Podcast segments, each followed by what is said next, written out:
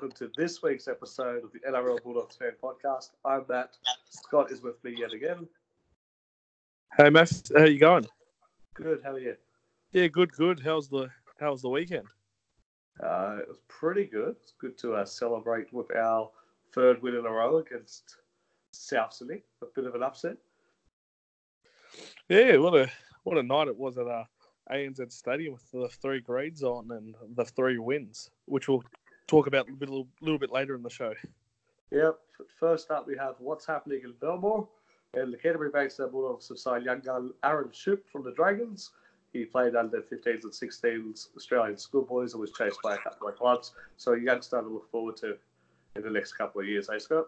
Yeah, it'd be exciting to see how he develops in uh, in the Bulldogs and uh, how long away from first grade. A lot of clubs were chasing him, and uh, we've won it. And it, maybe it's a signs that younger t- teams are seeing the Bulldogs as a a nice area, a nice uh, club to go to with plenty of build, rebuilding happening in Yeah, these. some, op- some opportunity in the next couple of years, perhaps. Yes, definitely. All right, let's get into our last week review. Canterbury Bankstown Bulldogs defeating South Sydney 14 points to 6 at ANZ Stadium.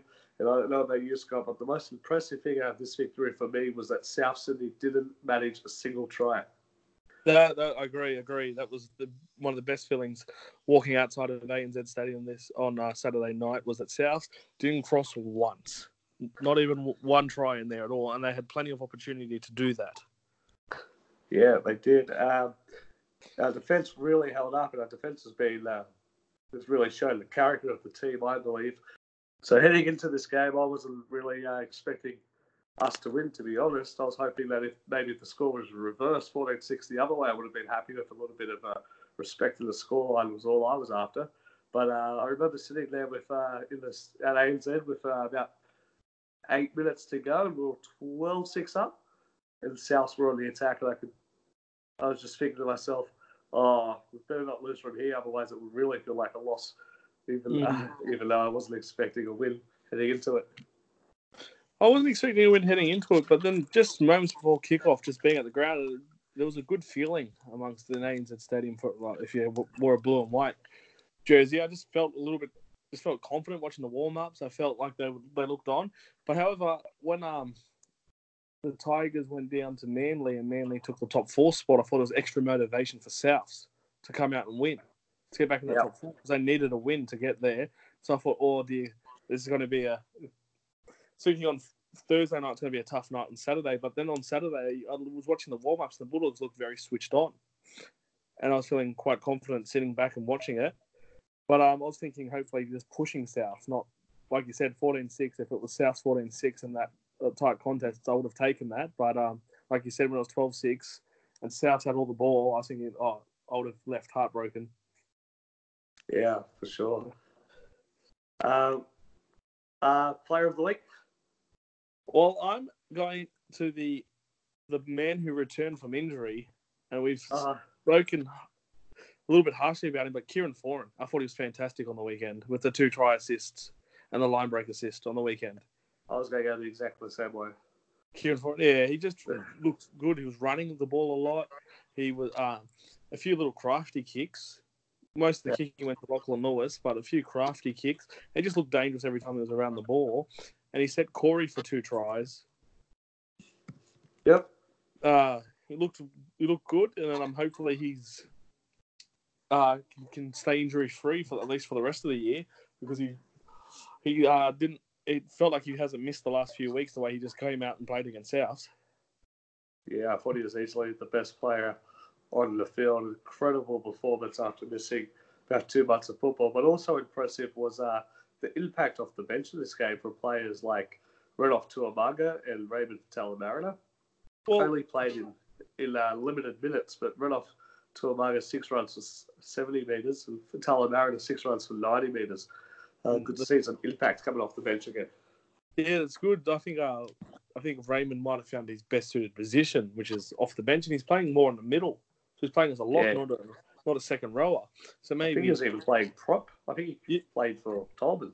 yeah, he did come off and um, using as the middle foot. Well, the props and locks these days, very the way the Bulldogs play them are very similar. and the way they play. Yeah. But yeah, in the middle, in the middle, not on the edges anymore. I think it might be it might be his spot. I think so. Played, with, uh, with the other players that have got in our squad uh, in particular as well. He played a uh, Canterbury Cup there a few weeks ago, starting at prop, and he played plenty of minutes a few weeks ago at Bankwest Stadium, and I really noticed how good he was at prop.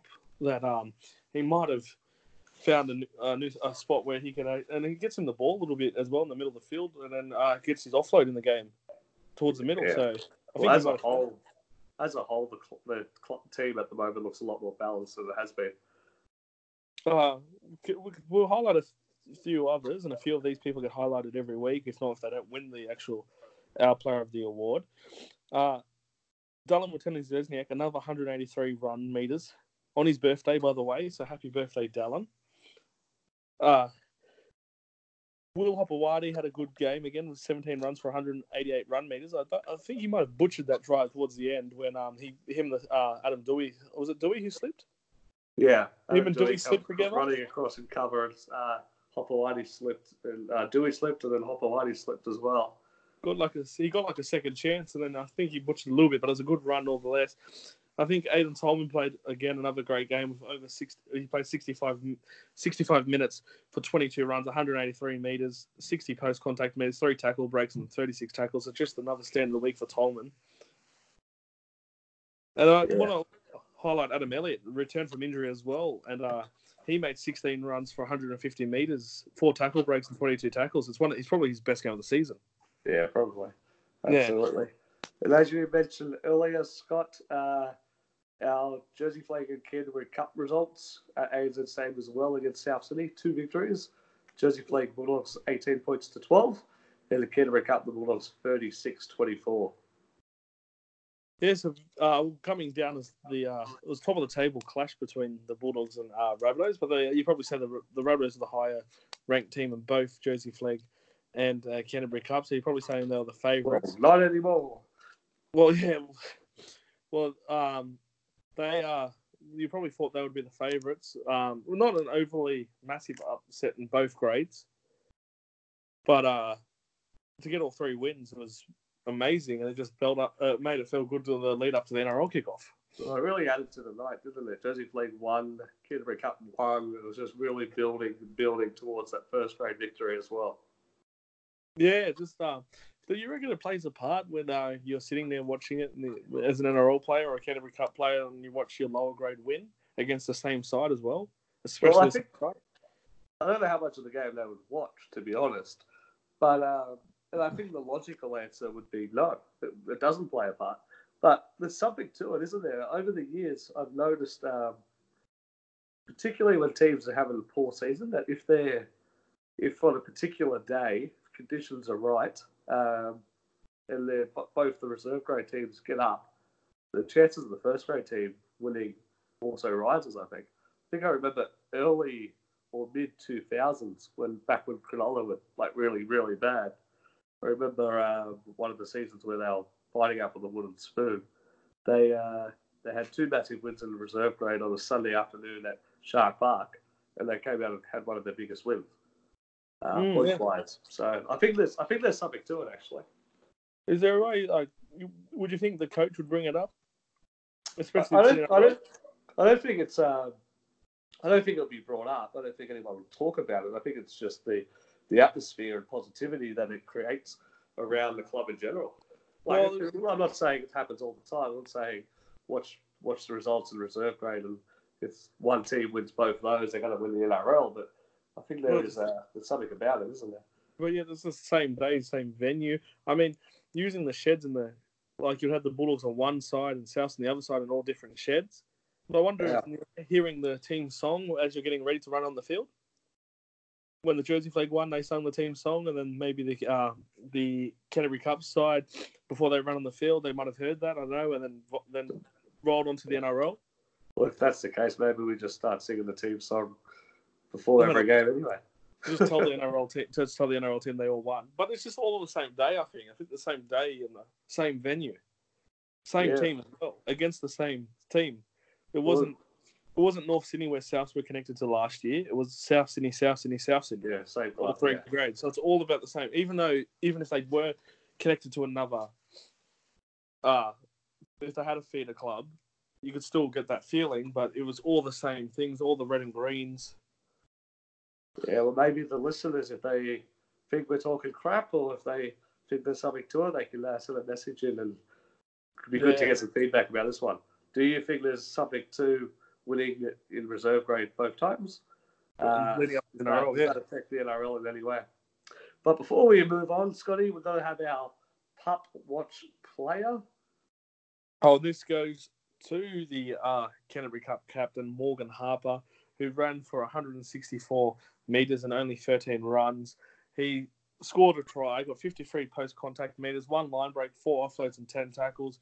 It's one of those uh, games, very crafty player. He gets through a lot of metres. He made a he made a line break as well, and he even got a try. So um, another great game for Morgan Harper. He actually hasn't won this yet, which I'm surprised about. But watching it on the game, I definitely felt he, I saw his presence and how um, involved he was. But he was also named in the extended squad for the Bulldogs. I don't know if that gave him an extra bit of confidence, knowing that he's so close away from top grade. Yeah, he's edging closer to the top grade appearance by the looks of it. Um, So yeah, wonder real, that- real, cap, real captain's performance by Morgan Harper in the Canterbury Cup.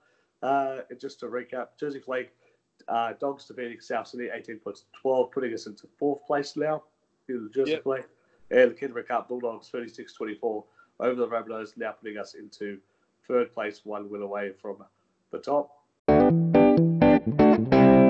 Okay, guys, so this Thursday night at Bank West Stadium, our other home ground, uh, where we have a 100% win rate at, we go and play the Parramatta Eels at Paradise, I think they're trying to call it.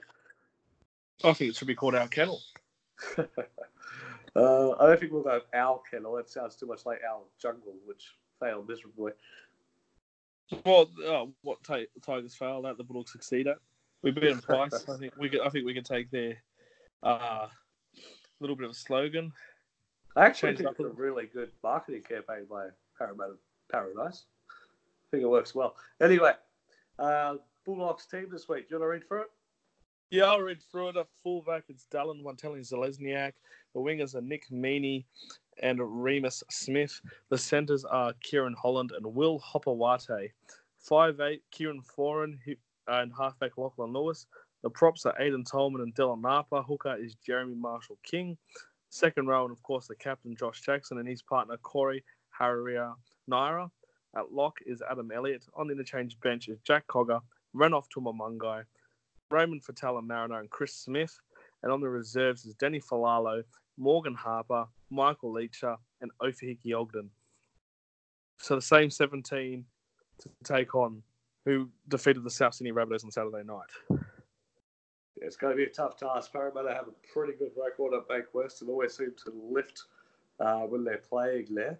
I think their record at home is is very much superior to their record away. I think it's Yeah, they four have- wins and six losses away. Eight they've wins lost- at home or something. And they've only lost against the Penrith Panthers at Bankwest. Western City rivals. Yeah. Read into that all you will. The Dogs come up against some pretty quality players in the opposition lineup this week. Though. Mike uh, Sivo, what a season he's having. Uh, Mitchell Moses is in great form as well. Their I forward pack's doing. Forward pack is really leading the way for the Parramatta Eels, but we also come out, uh, come up against the most overrated player in the NRL, Clint Gutherson. Yeah, I'm not a. Well, that's a very harsh call, but yeah, I think he's. Uh, not a fan, but I was going to highlight another Parramatta player before you said to me. I think Brad Takairangi's had a great year for the Eels. If it if it's centre, second row, or even winger, How was he playing on the wing? Like seriously, I don't. I don't know how he's playing on the wing, but he seems to get, be getting a job done, and he's um he keeps scoring. He's gone to a great patch of scoring tries recently, especially at Bank West. yeah, he's missed his I don't know if calling. I don't know if they think he's a replacement like Blake Ferguson to get that tall body, a big bod body Yeah, on that's, the wing. that's exactly what they're doing. But the fact that, for the most part, he hasn't uh, embarrassed himself as a second rower turned centre, now On playing wing. on the wing, is is incredible. I think he had one pretty embarrassing drop, but apart from that, um, I wonder if you spot on just, the money. just target him all game Yes. or a fair bit of the Yeah. game because he hasn't really been tested. No, he hasn't really been tested. That's probably a good game plan, and hopefully And Lewis can provide that for us. Um, interesting to note, Brad Takairangi played 5H this year for the Cook Islands in their World Cup qualifier against South Africa. It's a bit Mr. Utility, Mr. Fix It. And now he's playing wing for Parramatta Eels. That's uh, that's inc- and he played in the last World Cup centre for New Zealand Kiwis. There you go. You could do, play anywhere. oh, he's, he's absolutely incredible. Maybe we should sign him. Maybe. Oh, he's towards the back end of his career, but maybe he might have a place. He might be on the. Uh, I don't know. Hooker. Could be. Why not? Could does everything else. I was about to say it could be anywhere. Um, interesting So they- comment Clint Gutherson though. You don't agree? Oh, just very interesting just to blurt that out without. Without free talking about it, Mike. Yeah. Uh, Uh, I think everyone talks him up. It's um, I don't what, know. the King uh, King Guffo. King Guffo, yeah, I don't think he's as good as uh, they say he is, and like he's he's he's a little like he's pretty elusive. He's a pretty consistent player, but Gutherson or Martelli Zelezniak, I'll take DWZ every day of the week. Yeah, I would too. I think you uh, not afraid to get from the hard stuff as well. He's, def- Um, yeah, he's definitely not the top. He's not in the top ten fullbacks, surely. well, I'm just wondering where we go back to the Bulldogs side. Same 17 who won against Souths. Uh, do you see any change to the 17 named? Do you see any of these reserve pushing for a spot in the interchange bench or a switch? Uh, Well, Marshall King played 80 minutes last week. Looked looked to have it covered pretty pretty comfortably. So I don't see a need for an extra hooker. Ogden So- for Lalo there, just in case uh, maybe one of the forwards might be carrying an injury. If they tweak that, maybe there might be a chance for them to come forward. Uh, so no, I don't really really imagine any changes this week to the 17. Does Cogger get any game time this week? He didn't get anything last week. Yeah, I'd hope so. He got zero minutes and he was he's been one of our best players in the last month.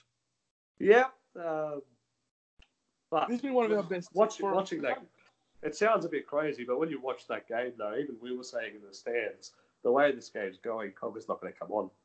Yeah, I just felt like it just yeah, it just didn't go to the script, or we we didn't need. It felt like we didn't need a, a extra, like I don't Yeah. know, like, bit of It's X probably there, there just to cover Marshall King and play ten or fifteen minutes maybe at hooker. We didn't get. we Uh, just we just had to stick consistent. We didn't need an X factor person to come off the bench. Yeah, and he Try played. Um, yeah, he warmed up at hooker. Um, you, you never know. Maybe maybe the plan was all along to have him as the as a back just in case of HIA or something like that. Well, Well, you I, hope I, don't, I don't like not using a player. If he's on the bench, you should be playing. Uh, but at the same time, watching that game, there wasn't really much of an opportunity for Dean Pay to use him the way the game played out, Well, look like he especially- might have especially go. late in that second half. But Sorry? Lachlan Lewis did. Lachlan Lewis was uh, looked like he was struggling with some sort of head or neck injury last week. Yeah. Um, when he dropped a bit, so maybe there was probably the only opportunity he got to go on. But it's one of those things where I, I think it's might be funny to say this, but I think he's probably overall our most talented, like, well, in our top two talented halves. outside of Foran, Yeah, Yeah, that's of Foran. So Foran being number no, but I think Foran being number one and Cogger being number two.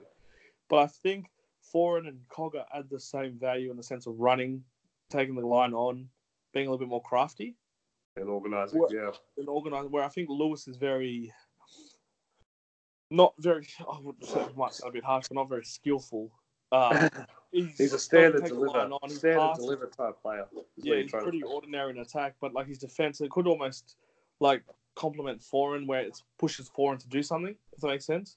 Yeah, it's, I was going to. Cogger, I think by balance, like I would say, Cogger's a better halfback than Lachlan Lewis, uh, especially the attacking features of the game. But maybe if Cogger came on, that uh, maybe Foran might take a back seat a little bit. This kind of pushes Foran to actually Yeah, move it's forward. it's the combination. Looks like Foran and Lewis combination probably works better than Foran and Cogger. Yeah, both runners. Yeah, Yeah, so might be interesting. Um, I'd say I I'd, still don't I'd- know why Foran's not the halfback though. I, yeah, I prefer watching Cogger play than Lachlan Lewis any day in the sense of attack. I mean, his defense has been outstanding, Lachlan Lewis. He's got to be highlighted for that. But when it comes to creativity he doesn't feel like he's going to be the guy who wins you the game on the back of a, a good crossfield kick or a grubber or taking the line on and scoring. Yep. If he does, I think you've shot the whole defensive line next to him running. Just while we're talking about team selections and team performance, let's just give a big uh, congratulations to Dean Pay. I mean, under a lot of pressure earlier this year by um, the, uh, some parts of the media, some parts of our own fan group, uh, saying that he can't coach and needs to be replaced. So I think the last seven or eight weeks uh, have really shown uh, what Dean Pay is about, what Dean Pay can bring to the club uh, long term. Uh, so congratulations, Dean, and I think this pr- proves to should prove to most people that Dean Pay should be the coach of the Bulldogs at least for the next couple of years. Yeah, he's bring bring the old fashioned, I feel like defense. Look after you, like mateship. Look after you. Look after your mate. If your mate makes a mistake, get in there as well. Dig deep. It's kind of it's more attitude stuff, which we haven't seen in a long time. Uh, yeah. He's a very genuine person. We've got a, a strike uh, a strike fullback. So that helps with the sense of attack. We still got we still a little bit down on attack, but hopefully Foran can help. And you never know, uh, another hooker maybe on the cards, but that's we're looking at more f- possible future that um, we're starting to build, and we just need a little bit more points, probably to push ourselves against the elite teams in the competition. Yeah. But um, also before we move on the show, uh, uh, there's a Parramatta Eels fan group called Paratai Die on Twitter. Yeah, I saw this. Saw the challenge. They've set the challenge to the Eels and Bulldogs fans. I think this is fantastic. No Sydney game on a Thursday night in 2019 has drew a 20,000 crowd. Can we change this this week? Traditional rivals both in form. Eels looking for five straight, which is something we can mention in this preview. The Eels looking for five straight in the top four spot as well, and the yeah. Bulldogs are going four straight. And uh, you know, continuing on the giant killers and trying to ruin teams, not necessarily team seasons, but teams' hopes to the next level. The challenge has been set by Para Till I Die. Oh, Para, yeah, Till Die is the uh, name. The challenge has been set. Uh, the reply, we did do a reply accepting it. Can we get over 20,000 Bank West? It's our home ground. We've used it once this year, and we're going to be using it for next year and years beyond. While is getting redeveloped, it's also our home ground, so it shouldn't be unfamiliar. Yeah, it's, it's not get, hard to get to. Uh, it's a, a big challenge. crowd out there. Uh, I think it's a challenge that, before as well.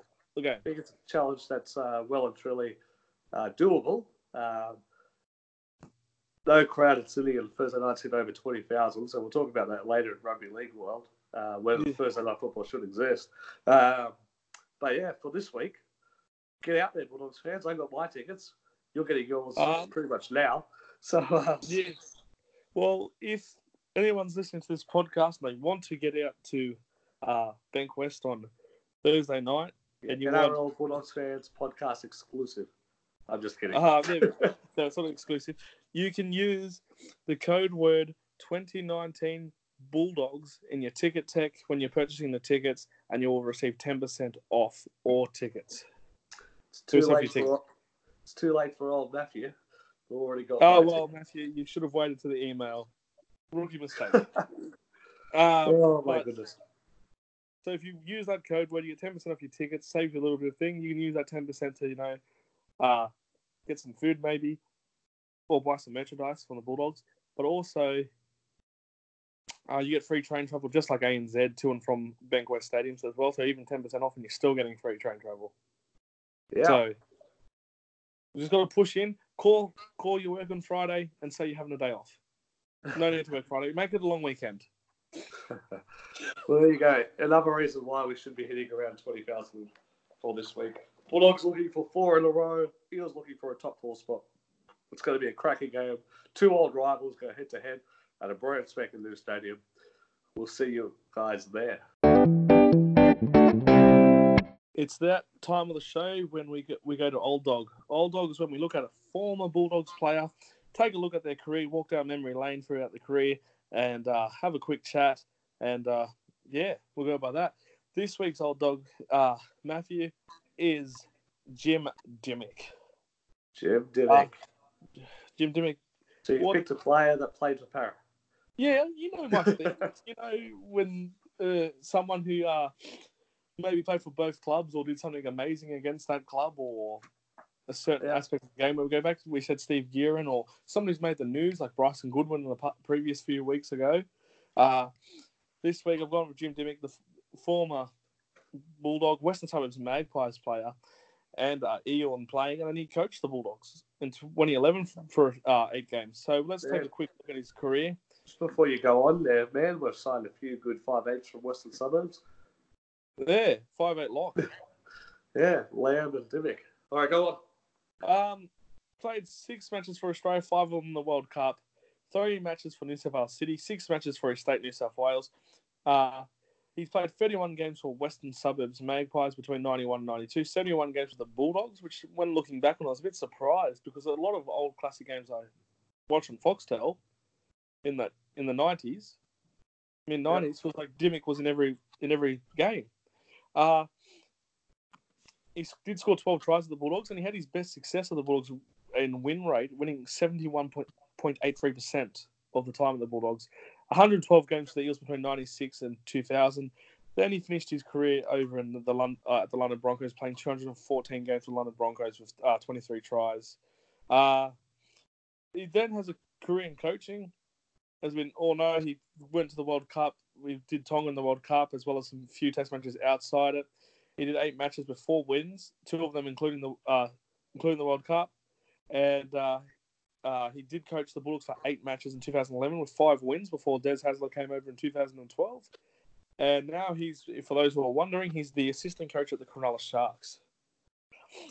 Yeah, he, he left our club after uh, after Dean Pay got signed as coach, thinking that he wouldn't get a, an opportunity to progress from assistant coach to head coach.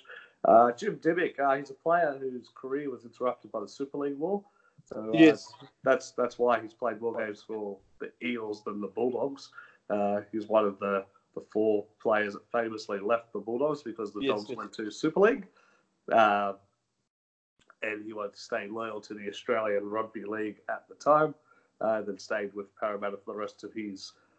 Australian Rugby League career, as you've stated. Um, and even his statistics there uh, regarding test matches uh, have, have been affected by uh, that Super League war. He's six tests of all.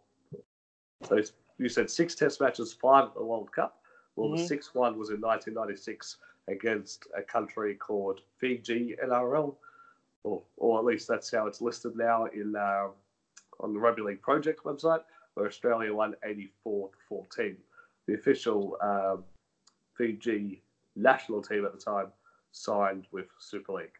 So this team was made up of players that were playing in a rebel competition locally in Fiji. So 84 14. So that's one of the tests. Not that I'm taking away Australian selection for him, just making the point that uh, unfortunately one of many great players that had their career interrupted by the Super League. Mm, yeah. Oh, well, like you look back at his uh, his career. What a career it was. Yeah. Played. Oh, I mean, got 31 nice two games for the Western Suburbs before jumping to the Bulldogs. 71 games, scored 12 tries in the Eels. Uh, and the Eels overall, he played 214 NRL games with 23 tries and 129 points. And 12 of those tries being at the Bulldogs and then uh, jumping to the London Broncos, then having a relatively successful coaching uh, stint at Tonga in 2008. Four wins out of eight matches. I'm surprised they didn't persist with him too. Well, well, back, in 2000, back in 2008, it was a pretty good uh, record for Tonga. That Oh, it was, well, but a, a lot's changed since since that. well, why they haven't persist with him and to go on to the next World Cup? Bit harsh. Yeah, I think especially back then, I think Tonga's moved up in the in the levels of international rugby league, but I think back then and maybe still now for uh, no, not even Samoa really. Um, I think back then a lot of Pacific Island countries and maybe European countries would pick a coach for that year, and the coach would then prepare for the World Cup, and then that be, his contract would be ended at the end of the World Cup, and they'd have a, a more local coach the, for the in between. Uh, in between years. But it's definitely changed now. Matt Parish, long time coach of Samoa, uh, and Kristian Woolf at Tonga. So, so Mm. they're pairing in between, like they're full time coaches now. as far Um, as national teams go. If we fast forward to now with him at the assistant coach at Sharks, Yeah. like you said, why he left the Bulldogs, will there ever be a time that Jim Dymock will get the nod as a head coach? Like, there's opportunities out there. Yeah. Like, he could have been the Bulldogs head coach this year, really. In 2024, when uh, Brad Arthur gets fired for poor performance at Parramatta, Jim will return to coach the Eels. Well, the, you start That's to my think, prediction. Actually, that's a bold prediction, but I start to think like you know you look at the uh, sorry, pardon me. You look at the clubs like the Dragons and having uh, Paul McGregor, who's not very popular with the Dragons fans, and then you see all these names like Trent Barrett and uh, Geoff Toovey Yep. get caught around, um, or the fans circling around. No one even mentions uh, Paul old Jim Dymock. He eight NRL matches for five wins. Yeah. I think many to- people actually. I think when a coaching job is coming up to be talked about uh, in the NRL, um, the media in particular will talk about coaches that have previously coached in the NRL. So that's why you get your Barretts and your uh, and whatnot. Uh, they don't really talk up too many coaches who haven't coached in the NRL, unless if it's uh, unless if they've got inside word that uh, a team is about to select uh, somebody to coach who hasn't coached before, like Garth Brennan. That was leaked to the media a couple of weeks before it was officially announced for the Titans in that type Mm. of situation. So I don't think anyone in the media is going to say, "Oh, Jim Dymock should coach the Dragons" or whatever. They'll say Toovey and Barrett should, should get a chance and that sort of thing. Uh, and then if, if Dymock was to get his chance, it would be one of those uh, two nights before sort of thing. You'll hear about it two nights before it's Yeah. announced, when the deal's already done. I hope he becomes a coach. He looks like he's got he's got a relatively good record in internationals and as well as uh, for the Bulldogs, and that's like I know it's a very short stint, but uh, he's a coach. But um, let's take a look. But one of the uh, the funny moments I think you might remember with Jim Dymock, Yeah. where there was the referee who called him over, with for the fight he was in. Oh, the famous quote. Yeah. Yeah, would you like to go through that? I think that's a funny Oh, story. I, I, I don't have it in front of me, but I, I think it went something along the lines of uh, the referee said to Jim Dymock, mate, mate, you're the aggressor. And I think Jim Dymock said back, of course I am. I effing smashed him, or something like Yes, yes, it was, it was quite funny. That one was a funny story to What uh, cap off. Well, the cap off Jim the Dymock, old he was a very, very skillful five eight, uh, but very tough, very old school, uh, very uh, old. When you think of players to compare him to, like the players I think of are Terry Lamb uh, and Brad Fittler and that type of lock forward five eight, uh, with lots of ball skills, footwork. What um with the lock changing? I don't know Yeah, in the, the modern game of the NRL. yeah, Uh, he'd just you'd say just probably be a five eight, wouldn't you? Like he's if we look at it, I've I'd probably up be a his- second rower these days. I've pulled up his career positions. He's played 53 matches at 5'8", uh, three at hooker, one at second row, 142 at lock, and then 15 off the bench. Well, I think the second row position's changed quite a lot since he played too. So I think he'd probably be a second row. He'd be like Wade Graham these days. Oh, in yes, today's game. second row, good, yeah, and then a nice little grubby Yeah. kick as well. But Yeah. yeah, I don't think he's he was a lot of lot of probably not probably not fast enough to do like a Cameron Murray or a Victor Radley type play, Right. but Wade Wade Graham. Well, in the Super League, he played 29 games at 5'8", one game at halfback. Uh, Yeah. 72 at lock. So it's locks being his predominant position in his career. Uh, but definitely a different position back than what the 13 does today than what it did in Jim Dymock's time. Now it's time for Rugby League World, where we look at something that doesn't necessarily have to do with the Bulldogs, but from the Rugby League uh, wider world.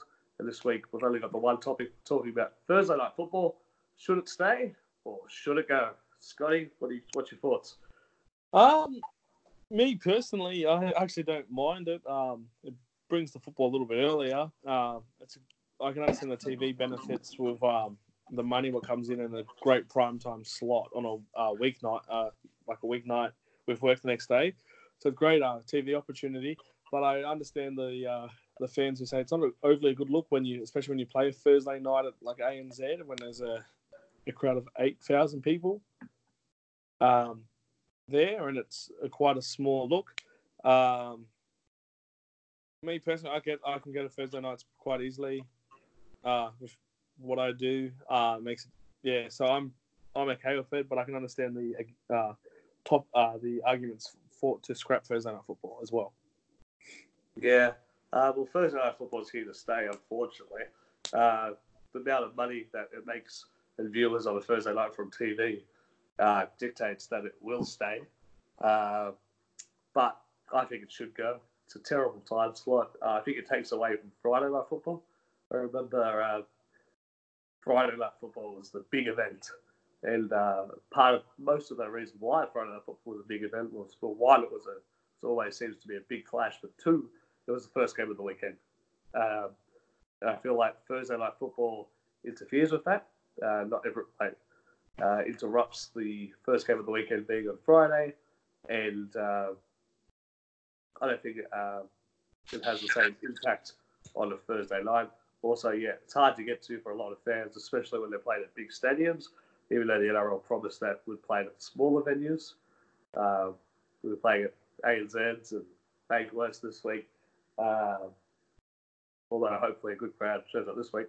Um, to me, I, I, don't like Thursday night football. I'd much rather have Monday night football back, to be honest.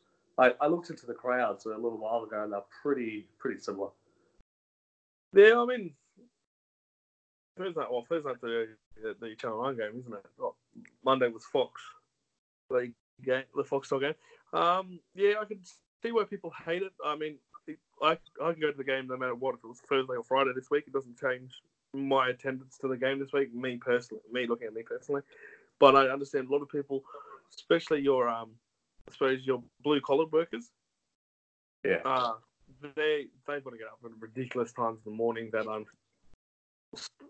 wouldn't even think about getting up in, and um, they're they're a big uh, supporter base supporter base of the game, and um, it sometimes it struggles to even watch it on Thursday night. I mean, in the sense of like how late they can go on Thursday night as well. I mean, they yeah, watch like, up to the first half, and if they think that the result's been determined, like a good thirty 0 halftime score, yeah, jump in bed because they know who's going to win, or they wait to the 60th minute or the 65th minute, wait till a scoreline, the margin was big enough, and not watch the end. And I mean, you know, you've seen sometimes where a game's gone where you've got 20 points. I mean, that kind of things. I don't know if the game should be moved earlier in a sense. Maybe instead of kicking it off at like almost eight o'clock, could we kick off at seven thirty? Well, I think it's eight o'clock, so uh, gives people that extra time to get to the game. But then you got to play the catch twenty. But it's catch twenty two on the other end where it's it's now ten o'clock finish or nine forty finish, and you're getting home. And some people not getting home until eleven o'clock. Yeah. I know it's, uh, it's, it works both ways. I can understand it's pushing it late so you can finish work, get on the train or get in the car, get yourself there, get yourself dinner, Cause that's, whatever. Yeah, because that's but the other problem that we're having with Friday night six pm games. Yeah, that that one's a bit that one's tricky in the sense that uh, highlighted as the pub game. Well, yeah. a lot of people it as a pub game. Get home, oh, get finish work, finish in your office, or finish your uh, day out in the sun doing whatever trade you're doing uh, jump into your car, get to the local pub, buy some dinner, have a, a schooner or two, and watch the the Friday 6 p.m. game. And then if you can, you head home, or if not, you wait and you drink the whole night for the rest of the games and have to stay at the pub the whole night. Yeah. Um, All right. Let us know what you think of Thursday night football, if it should stay or if it should go. Just before you finish there, you like you said, there's no crowds in Sydney over 20,000, so that might impact if that impacts on anyone or if that's not good enough. Yeah. Well, if you're going to talk about crowds, you can even see that the Broncos' home crowds dips on a Thursday. Oh, definitely. They're, they're, the greatest uh, crowd pullers in the NRL. So definitely, yeah. So should it stay Thursday night football or should it be scrapped? It's that time of the show where we are listeners' topics, where we go through the feeds of our uh, Twitter and Instagram, or we get uh, feedback or from email, tweets, or audio messages. And uh, we've got we got our first email this week. We did get our first email this week. Uh, that's not our first one though. And our first one's just been what uh, rumors speculating and people talking about. Josh Jackson could be exiting Belmore at season's end, with Yeah. one year remaining on his contract. The captain. Yeah, well, I don't want to give this much much airtime at all. I hope it doesn't happen. Great leader. We need him to stay at the club. Uh, he's the character. He's the heart and soul of the club. Shouldn't be entertained. Awesome. That pretty much summed that up. Uh, we can. all right, uh, on to our first email. The exciting part. the email. Um, John Committee just uh, we got an email which uh, they want to stay anonymous, so we don't want to drop the name. Yeah, anonymous. And yeah. but the best thing about it is it's not about the squad, the coach, right? It's about Yep. the game day experience, a different topic. What about the game day experience? They find that uh, they've used the Souths game as a bit of a reference at ANZ. They're talking more about ANZ. They said the Bankwest game was fantastic, but the ANZ where um, uh, the the feel of the ANZ where uh, Souths do a home game, they've got Souths gear everywhere, such as they've got their premierships leading up on the uh, level two, what you everyone can see. They've got glory, glory to South Sydney on the I'm pretty sure it's the northern end where the Bulldogs were sitting. Uh, they got the Rabbitohs jersey on the other end behind the post. Uh, everywhere you walk outside of ANZ in the uh, concourse, it was South Sydney hitting you in the face. It was Yeah. said. Um, then finally, what's with the Bulldogs DJ and music selection choices after tries and building up the uh, atmosphere in the game? So a few points to tick off. They referenced South saying a much better home game experience, and uh, yeah, they enjoyed the South Sydney home game more than they do enjoy a, a Bulldogs home game at ANZ Stadium. So a few things to talk about. Well, okay, let's dive into it. Um, there's a lot to start with there, isn't there? Uh, Oh, South, very South Sydney are probably the greatest marketers in the NRL. Like uh, what they've done with um, with their branding since returning into the NRL is probably comes off the back of Russell Crowe and all that sort of stuff. But handing out materials and uh, hats and jerseys and that sort of stuff to uh, uh, celebrities, marketing genius. Um, Oh yes, definitely. in, in America, people there are some people out there that don't know what rugby league is, but know what the South Sydney Rabbitohs are. So like incredible marketing, uh, and I think that just flows onto the stadium. Uh, very proud club with their history. I'm not saying we're not, but you can really see that. Uh, I feel like we do do a little bit. We've got the uh, the, the legends up on the uh, behind one side of the post, and the the ring of champions. Um, hmm and all that kind of thing. At Belmore, we've got all our premierships uh, displayed as well. I suppose that's I think that's one difference between the two clubs. Canterbury still have Belmore, where Redfern Oval does exist, but uh, it was demolished and re redone. It's a different part of that that uh, that park now than it was beforehand. Um, I think the the biggest thing here uh, probably is uh, the DJ the Bulldogs DJ. I think music has been a problem at the Bulldogs, and maybe pre-game entertainment has been a problem at the Bulldogs since since Todd Greenberg has uh, left the club as CEO. We used to have a really, really great um, pre-game uh, Who did that? entertainment experience. I remember back in those days, uh, after the build-up and the music that was playing, the types of music and the beats that were playing, I was that pumped that I was ready to take the first hit up Mm, yeah, in, it's in, in my seat. Uh, that doesn't happen anymore. Uh, I played Rayleigh Castle. Just really took it away. So we've got to build it again. Uh, a good step would be getting rid of the DJ that plays music that probably doesn't relate to rugby league, and also his editing and sound effects aren't great. Uh, well, I feel anyway. A lot of people have complained about the DJ uh, earlier on in the season too, haven't they? Before we started this podcast. Oh yeah, there was plenty of tweets earlier about well, what's the DJ drink? But the first, going go back to the uh, South Sydney stuff where they use the email used South Sydney as a reference. When I walked into ANZ Stadium on Saturday night, ANZ felt a bit different than it normally does. It felt like it was very clear that we were the away team. Um, and South's the home team, and they hit you with all the Southsky. I, I did see all the premierships, which they highlighted in the email. Uh, with all the premierships up there and um, put everywhere. Um, the uh the the wars. Yeah, like the Bulldogs have got the uh, wars where you can actually see uh different fun facts about different players. Like Christian Crichton's got a 43 centimeter bicep. I thought that was pretty cool. Uh, uh, Christian, if you're listening, come on the podcast next week. Uh, know stuff like that. But um, it just felt different. Like the experience felt different. The build up felt much much better to the game.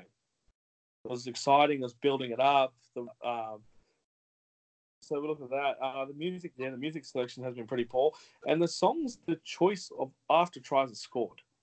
I don't know if we've got uh, a thing where the players get to pick their songs for certain times where um, some players score, like Nick Meaney scores, and, when it's a home game. It's the dullest of music I've ever heard. I thought we were meant to be excited that he scored, not bored that he scored a try. And uh, when Raymond Faitala-Mariner scores, it feels like we're in Fiji which I like actually. It's probably the best part of our music. Well, I'm just saying, like it's just a bit weird. Like when Nick Meaney crosses the line, it was um quite.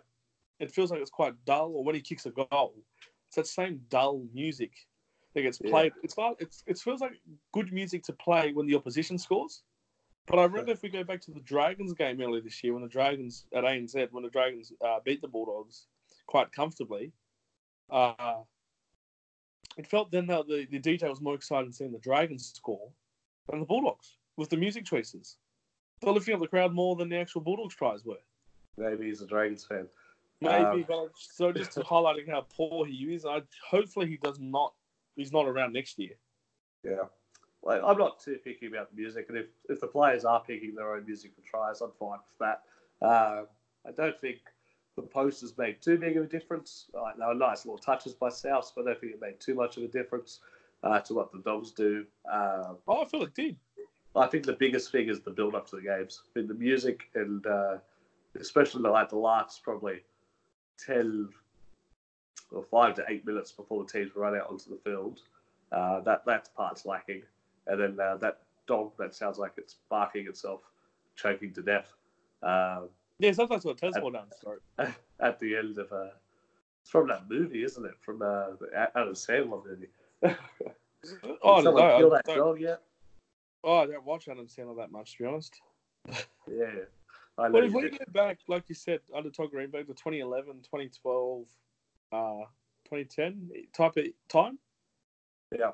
Game day experience. So you walk in, you have you would have your Holden Cup, so you're always guaranteed a reserve grade. So that's something they can't control as much today. They can yeah. try to push for it, but so you say, okay, we'll get that. But we'd look at the last thirty minutes before kickoff. They would have the birthdays on the big screen where they had photos. I thought that was a cool touch. About twenty minutes before kickoff. Uh, they would have so they'll do the birthdays. I'll run for a, for a few they would uh, then do a scan the crowd winner, where they would look and look for members to hand out an 18 jersey, then take them from one side of the stadium to the other side. They get to sit in the player enclosure box. That used to get when you found out you were in that section of the crowd. You had to wave your lanyards and wave yeah, we won that one. Yeah, yeah. And we waved the blue and white stuff. When you found out it was on your side, it went on different sides every week and different categories of membership. So it wasn't just the same category. You had any side of yeah. membership could win it. And if you're on one side, you're taken to the other. If you're on that side, you're taken down and sit down there. Uh, that was pretty cool. And when even if it wasn't on your side, you're just watching the faces of delight when a person wins it. And they came with like different packages, like stay at the Novotel. I mean, it's all could be glued together. Like it doesn't have to be the same stuff. Done with sponsors as well. Like ANZ food voucher. There was one gift there, the stay at the Novotel. Uh, what was the other stuff? It was like Autobarn and thing. I know they're not sponsoring anymore, but there's something that was pretty cool. And when you won it, you always watch that on the big screen. I always felt like every week I was curious to see who won that. Uh, that was a good build up. Uh, like you said, there was the music choices before. Uh, they used to play a lot of. Uh, uh, they, a lot, the music choices much better, and uh, I think the uh, the team list, the team list was uh, right right before kickoff, or right before the teams ran out. And I think the music choice got people stuck in looking at the big screen and cheering when the yeah, team list I, think, I actually I feel like back then the team list was a little bit earlier than it is now. Feels like maybe the team list now and the players come out not long afterwards, but back then I feel they might have done it like two minutes at maybe. five minutes before kickoff, and then the, the rest of it was just really pump up music, Yeah, but did, Canterbury music too. But do Sounded you like feel- uh, the Bulldogs were coming. did you feel though as well like when you looked at the team list back then, and it felt like everyone had their eyes on the big screen?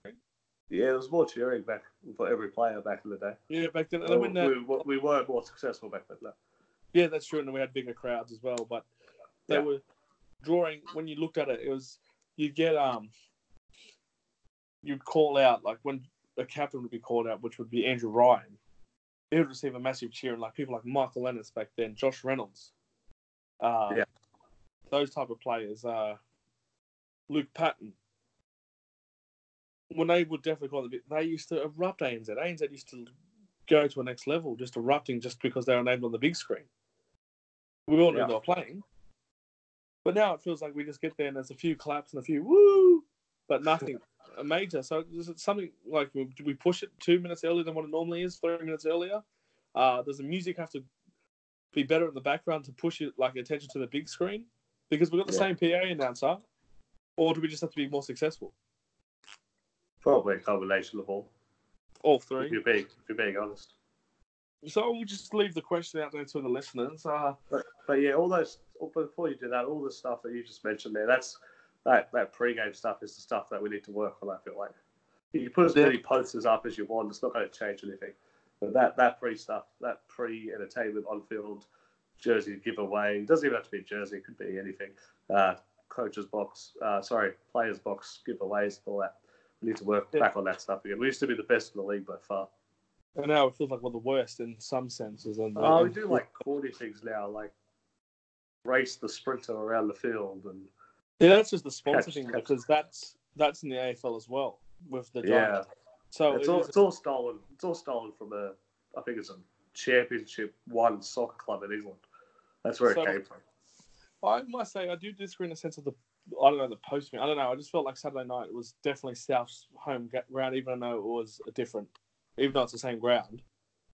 Yeah. I don't know, just something about the feel of the night. Maybe I don't know. It just felt like you're walking into South Sydney, but with the entertainment side, that the uh, Bulldogs used to be a top. If you're, I don't know, I don't know. Maybe if the event crew uh, could listen to the, the fans, because there's plenty of suggestions on Twitter, especially towards the start. I know uh, when you start losing, you start nitpicking at everything. But I think this was a good email to bring up the entertainment uh, value for your money at the game.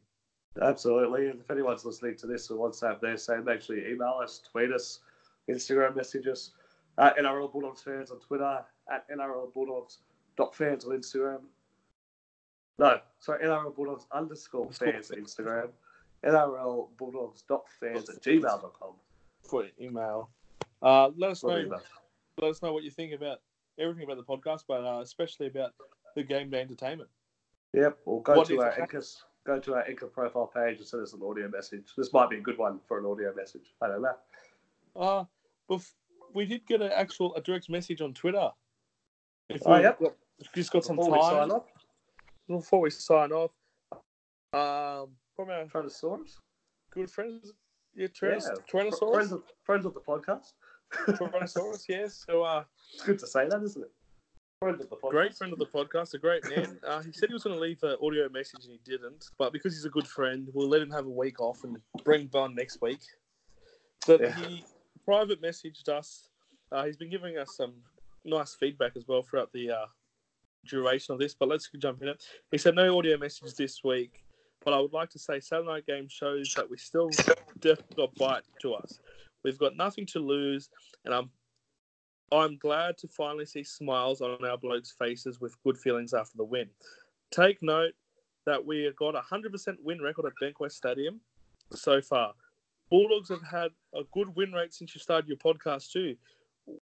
We uh, we will give Eels a run for their money. And finally, Kieran Foran, we hate him and we love him. We hate his injury prone and oh, injury prone and on a lot of money. We have we love when he's not injured, and know we oh, and now we know why we love him. We definitely miss him, miss him if the Bulldogs get rid of him.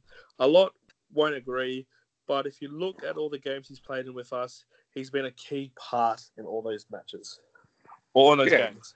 he's a star player for sure. Uh, just if we can keep him on the field for a whole season would be fantastic. So thanks, Well, Tyrannosaurus, for that message.